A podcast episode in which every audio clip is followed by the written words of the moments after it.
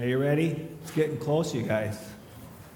Our kids got in the van at 4 o'clock in the morning in California. They're heading this way in the minivan with two kids and a dog across the west through the mountains. Anyway, it's getting close. Are you ready? You know, we call this the season of Advent because it's the time when when we think about, step back and say, as busy as life is, remember, God intervenes. There is such a thing as a divine inter- intervention. If Christmas is anything, it's a divine intervention as God breaks into our world and does something that only He could do because we're in a situation where if we're left to our own devices, we don't have hope. And out of love, He breaks in to give us hope. And in the season of Advent, we realize that actually some of the people, when God broke in in the person of Jesus, were actually a little disappointed. They were expecting more to happen. They were expecting their world, especially the Israelites, their nation, that they were going to be restored to greatness, and it didn't happen. Well, we realize that's because the coming of Jesus was not only a one time event, but a two time event and we're living between the first and second divine interventions when Jesus broke into and will break into our world again. That's why it might seem a little funny that Christians are singing, Come, come the long expected Jesus before Christmas. It's like, don't you guys know he already came? he did, he came. But we understand that he's not done.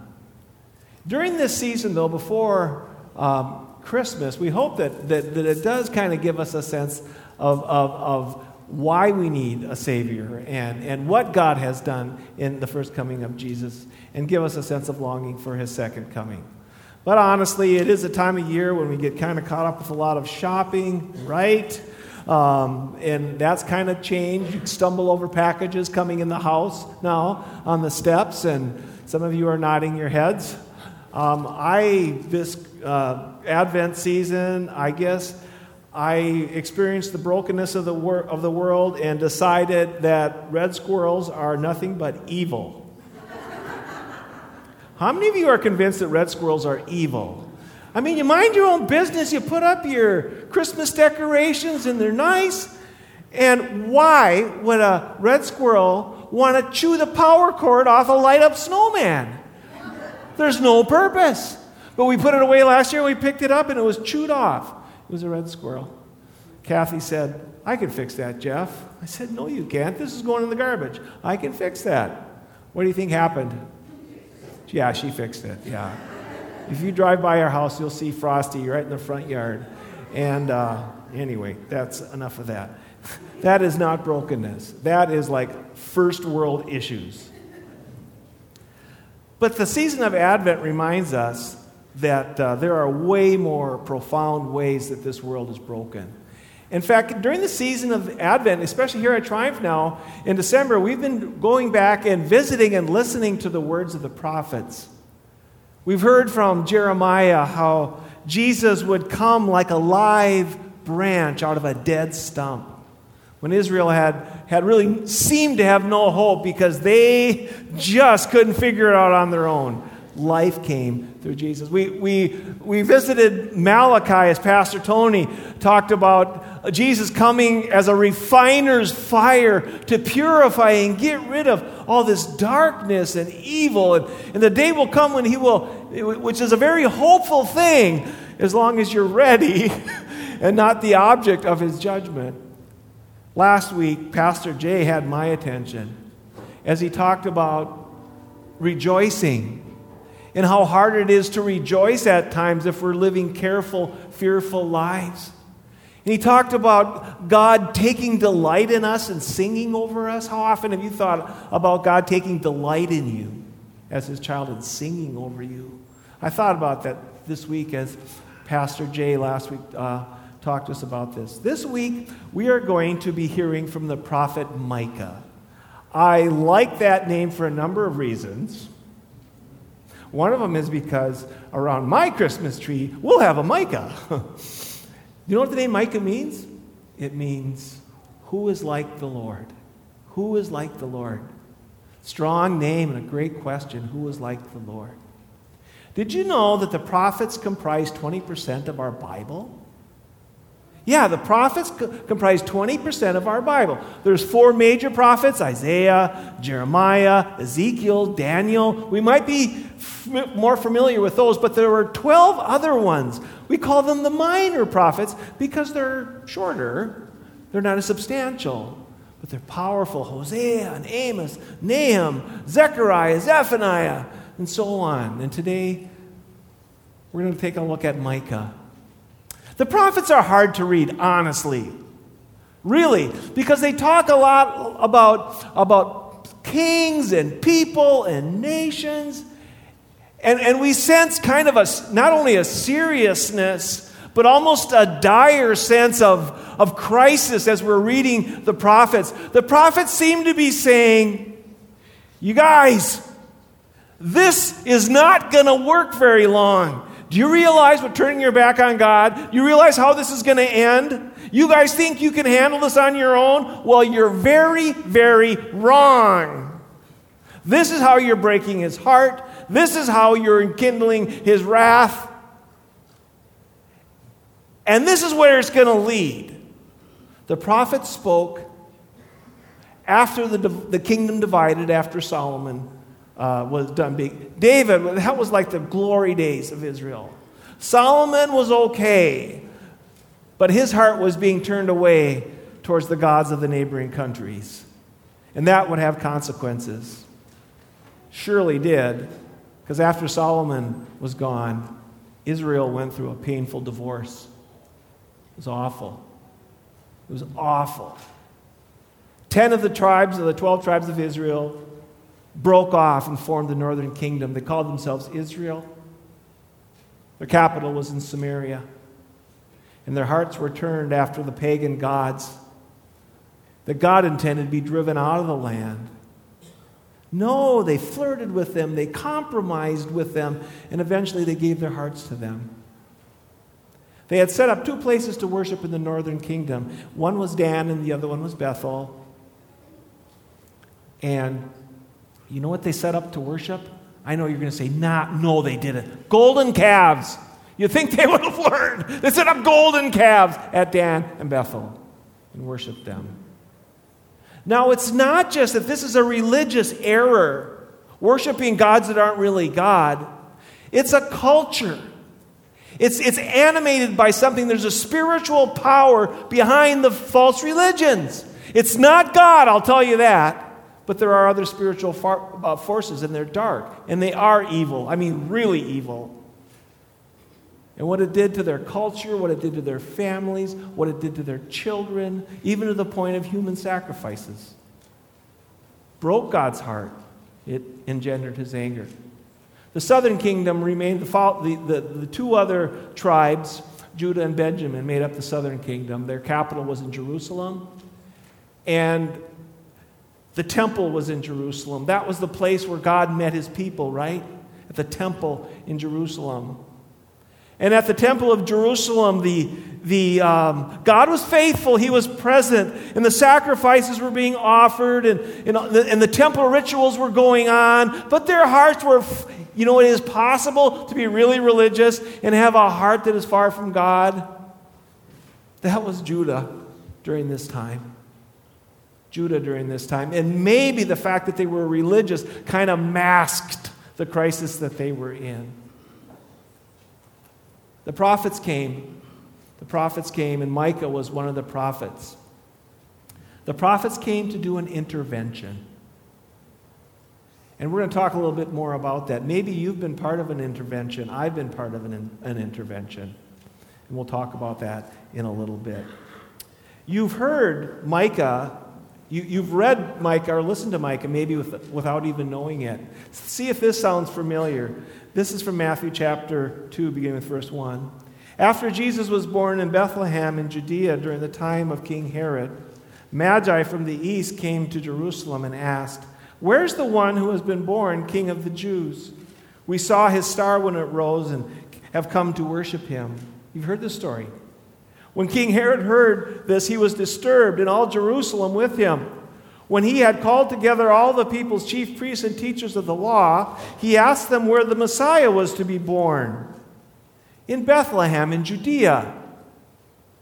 Micah prophesied six or seven hundred years before Jesus was born. For this is what the prophet has written But you, Bethlehem, in the land of Judah, are by no means least among the rulers of Judah, for, for out of you will come a ruler who, my shepherd, who will shepherd my people Israel. That is the words of the prophet Micah. As he prophesied, or under the power of the Holy Spirit, predicted where the Savior would, would be born.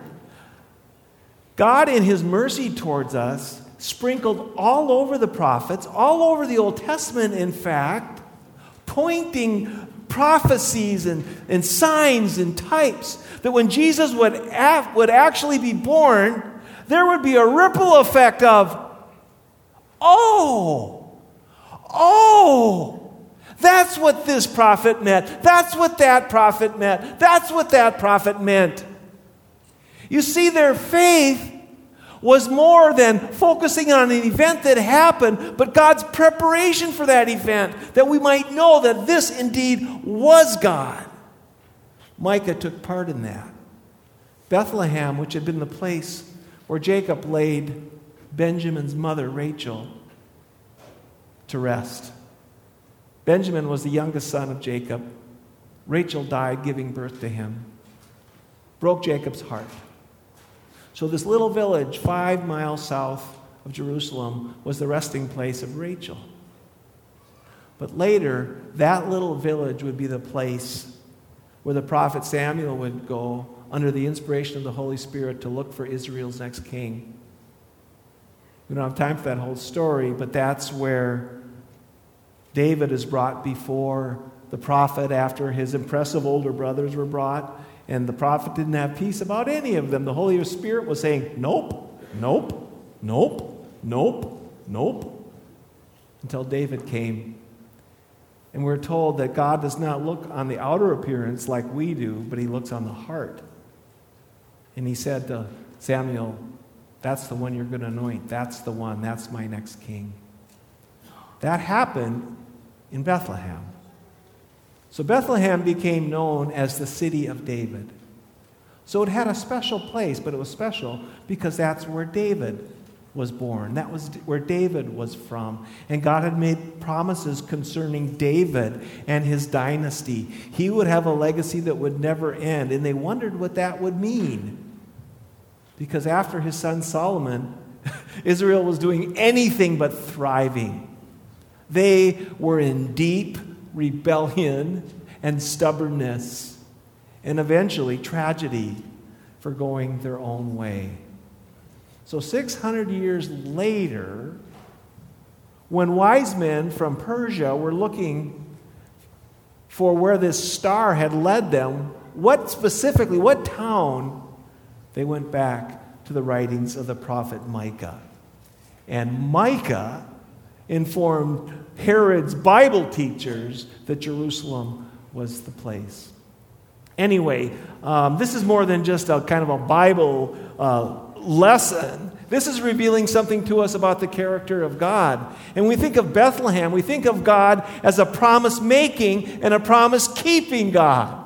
He's a promise making God and he's a promise keeping God. Yes, the Savior was born in Bethlehem. This is the context of, of Micah's, um, uh, of the prophecy that later um, in Matthew would be recorded to give us a sense of how they found where Jesus was born. Uh, but before I do that, I, am just gonna I'm just gonna take one more um, want to make one more comment here. Micah, uniquely in his day, was full of the Holy Spirit in a way that he spoke on behalf of God. They didn't have a Bible to turn to. I mean, they had, they had a few of the Old Testament scriptures, but that Bible was still coming together. And Micah would become part of the Bible. But we are told in Micah chapter 1, verse 1 the word of the Lord came to Micah of Moresheth during the reigns of Jotham, Ahaz, Hezekiah, kings of Judah. See, lots of names, right? The vision he saw concerning Samaria and Jerusalem. Those are important places. That's the capital of the northern kingdom in divorced Israel and the southern kingdom. The prophet spoke to all of them. Said, You're breaking God's heart. He's angry. You need to turn to Him, or it's not going to go well. Now let's talk about an intervention again. You ever had someone in your life, maybe you've been that person, who was in the grips of a controlling issue, controlling substance, toxic relationship, and you are so stuck that unless someone who loves you and cares about you does something very difficult and very hard, but they gather people that love you and care about you too, and they're going to speak the truth to you in love. Because they love you, they're going to say things that are hard for them to say, because they aren't easy to say, but they're true. This is what you're doing to yourself. And if you continue, this is what's going to happen. And we're here to say that you're not going to be able to fix this yourself. That's often the severe mercy that ends up with a person going into treatment and getting some freedom from a controlling issue or, or whatever. But I tell you, an intervention is a cruel thing unless there's also some hope. Unless there are people that are going to say, you know what, we're with you in this. And you have to, we can't make you turn. But we're telling you, you need to turn. And as hard as it may be after you turn, we're going to be with you. We love you. We love you. In a sense, giving people the law and giving them the gospel. Well, that's kind of what the prophets did. They said to Israel, Don't you understand what you're doing? Don't you understand how this is viewed by God? Don't you understand that He's a just God, that there's going to be consequences? And by the way, there's going to be consequences. This is going to get harder before it gets better. But there is hope. Let's listen as Micah says this. Micah says, But to you, Bethlehem Ephrathah, though you are small among the clans of Judah, out of you will come for me one who will be ruler over Israel, whose origins are from old, from ancient times. Therefore, Israel will be abandoned until the time when she, is, she who is in labor bears a son, and the rest of his brothers return to join the Israelites. He will stand and shepherd his flock in the strength of the Lord, in the majesty of the name of the Lord his God, and they will live securely, for then his greatness will reach to the ends of the earth, and he will be our peace. Micah was given a sense of what God would do for his people, who they would meet eventually as they turn to him in repentance. Micah's contribution is not only to remind us that God makes promises and keeps promises, so that those of us who are looking forward to the return of Jesus, we look to those same promises and we say, we have no reason to believe God's not going to keep those promises too. But we get an idea of who the fulfillment or the, or the, the person, the person that fulfills that promise is. First of all, we, we see that um, we see that this, this person comes from Bethlehem. And it's interesting it's not, that Micah said that Bethlehem is small among the clans of Judah. If you're looking for God's work in this broken world, and you're looking towards those who are the most powerful, most influential, uh, uh, people, you're going to you're gonna be very frustrated because God doesn't work that way. God said to the, to the Corinthians, for example, think of what you were when you were called. Not many of you were wise, not many of you were important, not many of you were powerful, for God has chosen the weak things of this world to shame the strong, the foolish things to shame the wise, the things that are not to shame the things that are. We are so prone to look for powerful people to fix stuff for us, aren't we? Or think somehow that we have to get a power if we're going to fix stuff. And then we look how our Savior came into the world, how the King of Kings and Lord of Lords began to change things. Bethlehem was this little village five miles south, but that's where God chose to intervene, to do his intervention and bring his glory. Little places, little people. That's where God does his work. You are small among the clans of Judah, yet out of you will come for me one who is ruler over Israel. Will he be like David? Well, not quite. His origins are from old, from ancient times. What? His origins are from old, from ancient times. This ruler, this king, will be like no other. he sure is like no other. He was there at creation with the Father. It says in John of him, in the beginning was the Word, and the Word was with God, and the Word was God. Somehow, this ruler who is from ancient days will be like no other. We can't fix this ourselves, you guys. God had to come. God has to come. And He still comes to do what only He could do. This is a God thing. But then we read, Therefore Israel will be abandoned. By the way, they would go into captivity in both Assyria, the northern kingdom, and Babylon, the southern kingdom. They would have to hang on with hope because judgment had been set into motion, okay? Until the time when she who is in labor bears a son. Who do you think she is? Who do you think the son is? You're right. It's Mary. And the son is Jesus, who was like us. He was unlike anyone who had ever come, and yet he was like us in every way. This is the miracle of God's intervention. This is what Micah was pointing to. Not only that Jesus would be born in Bethlehem, but he would be like no other, ancient of days. And yet he would be like us because he came to save us. And in order for him to save us, offer his life for us, he would need to be one of us, except without sin. This is what Micah is talking about. And then he said he will stand and shepherd his flock in the strength of the Lord. You can imagine, especially those that had some inkling of faith left and believing, how hard it was to live in Micah's day with security falling apart all around them in terms of, of having a sense of we're going to be okay. You know, we can trust what's going on. We, we're going to be taken care of. That was disappearing.